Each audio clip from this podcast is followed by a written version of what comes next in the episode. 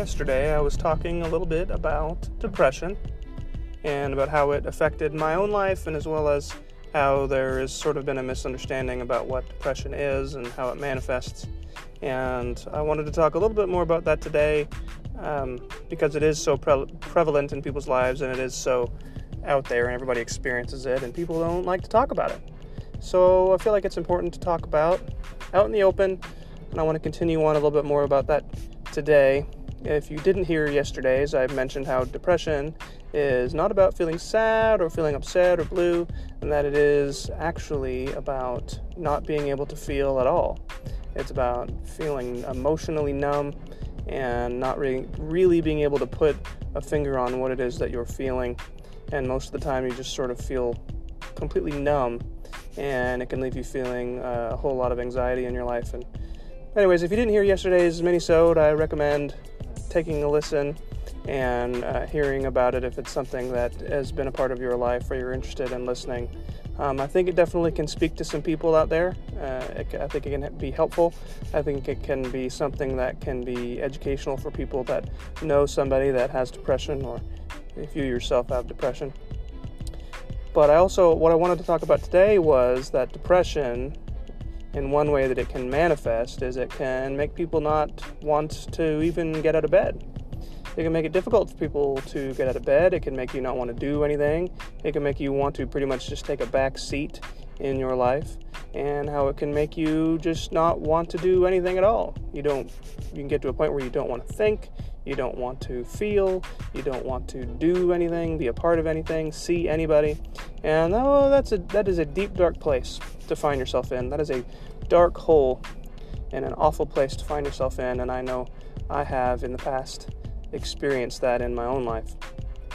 And what I wanted to talk about is how you can still find a productive life. You can still find yourself being productive. You can still find yourself having relationships, and you can still find a way to put yourself back into your life. That you do not need to live that way, that you can find a way out, and that there are other people out there that experience these things that it is a part of other people's lives. There are people that understand, and you are not alone. And I think that is such an important piece of this thing is that people it's so easy for people to feel alone. It's so easy for people to feel like you're the only one out there feeling this way. It's so easy for for for somebody to just lock themselves away in their room and just let themselves emotionally rot and let themselves emotionally wither. And I'm just saying that you do not deserve that. I did not deserve that. We all deserve to live a happy life, to live a productive life, to live a life where we are being our best selves, the best version of ourselves, and we have every right and responsibility to be the best version of ourselves that we can be. And the key to that, the number one step, is to first admit that you have a problem. Much like anything else, admitting, acknowledging that you are depressed, that you're feeling hopeless, that you need help, that you need, need help, that you need to talk to somebody. And I think that's such a big, important first step. And if you can get to that point where you are acknowledging this in yourself, that you cannot do it alone, that it is not working out, and that you do deserve to be happy. I want you to hear that again because it's so important. You do deserve to be happy. And I know it's hard to agree with that and it's hard to feel that way when you're just in that dark, dark hole. When you cut yourself off and you're and you're just living in this dark hole and you you know, it's like being in your apartment all the time with all the, the shades drawn and the lights off and you're not living. You're going through your days, you're going through your life, but you're not living. And nobody deserves to live that way, and everybody deserves to be happy, and there is a way out. But you have to want it. You have to acknowledge that you deserve better. You have to acknowledge that you cannot do it by yourself. You have to acknowledge that there is a problem.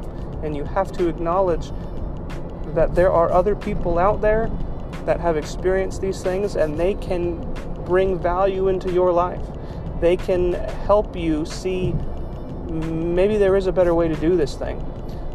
I guess anything would be better than facing it alone. That's the main thing, is just remember that you're not alone and that you do not need to face it alone. And I know in my own life that I have spent periods of time where I was being highly unproductive. I was not doing anything. I didn't want to do anything. I had a hard enough time even just getting out of bed, having the desire or the willpower to get out of bed any little thing, any normal day to day life thing just always seemed so overwhelming to me. Anything went wrong at all, I'm just automatically thinking to myself, oh, I just want to die and I hate this life. And it probably for things that seem so small and insignificant to any other person that's not experiencing depression. But for me, any little thing, any little thing could, could, could trip me off and start me down uh, this emotional wormhole. And and we have to remember we have to be sensitive to these people that are experiencing this. We have to be understanding. And if you yourself are the one experiencing it, you have to understand that this will flare up and it will also go away. It's not continuous all the time. There is an up and down to this thing. I know you're feeling horrible and you feel like you want you might want to die at any given moment, but you just need to hang on you need to hang on and you need to let this pass because you do not need to be making any decisions that you will regret. You don't need to be making any decisions that you cannot take back because this one life we have is just so precious and this life that we have can be so great and so wonderful if we just give it a chance. If we just give ourselves a chance to be happy, to give ourselves the permission, the permission to be happy. That's all we have to do. We have to give ourselves permission to be happy, to understand that we deserve it, that we deserve that in our lives. And it's, you know, it's difficult. It's such a difficult thing to get out of. I know I did not want to uh, do anything, I didn't want to live my own life. And eventually I just got to the point where I decided I was tired of being tired all the time. I was tired of being depressed all the time because I had made up my mind that I deserved better, that I deserved to be happy. I made the decision that I just was not going to feel this way anymore every single day. Like it, it, it is such a burden and and we allow it to hang on for so long because we don't think that we deserve any better and we don't think that there's any hope. But when you can find other people that have experienced such traumatic things, when we can find people that have also been under such traumatic emotional distress, and we find all these stories of people that have overcome such amazing and incredible, harrowing things, it really puts things into perspective. And the more we can educate ourselves on what we're going through and read things and read about what other people have done and, and read people uh, about people that have experienced similar things and what they've done in their own lives because maybe what I've done isn't, isn't going to be helpful for somebody but maybe if you read about something that other people have done it might flip that switch for you in your life. And there are so many stories out there of people who have just been in the deepest darkest pits of despair and have done amazing things to claw their way out. And that certainly doesn't mean that you would be cured it certainly doesn't mean that it would just be an end all of all depression, and it doesn't mean that a person does not need ongoing medication, and it does not need uh, mean that people do not need ongoing uh, therapy, because people certainly do. There are situations that do require that sort of care, and uh, that really needs to be acknowledged and understood.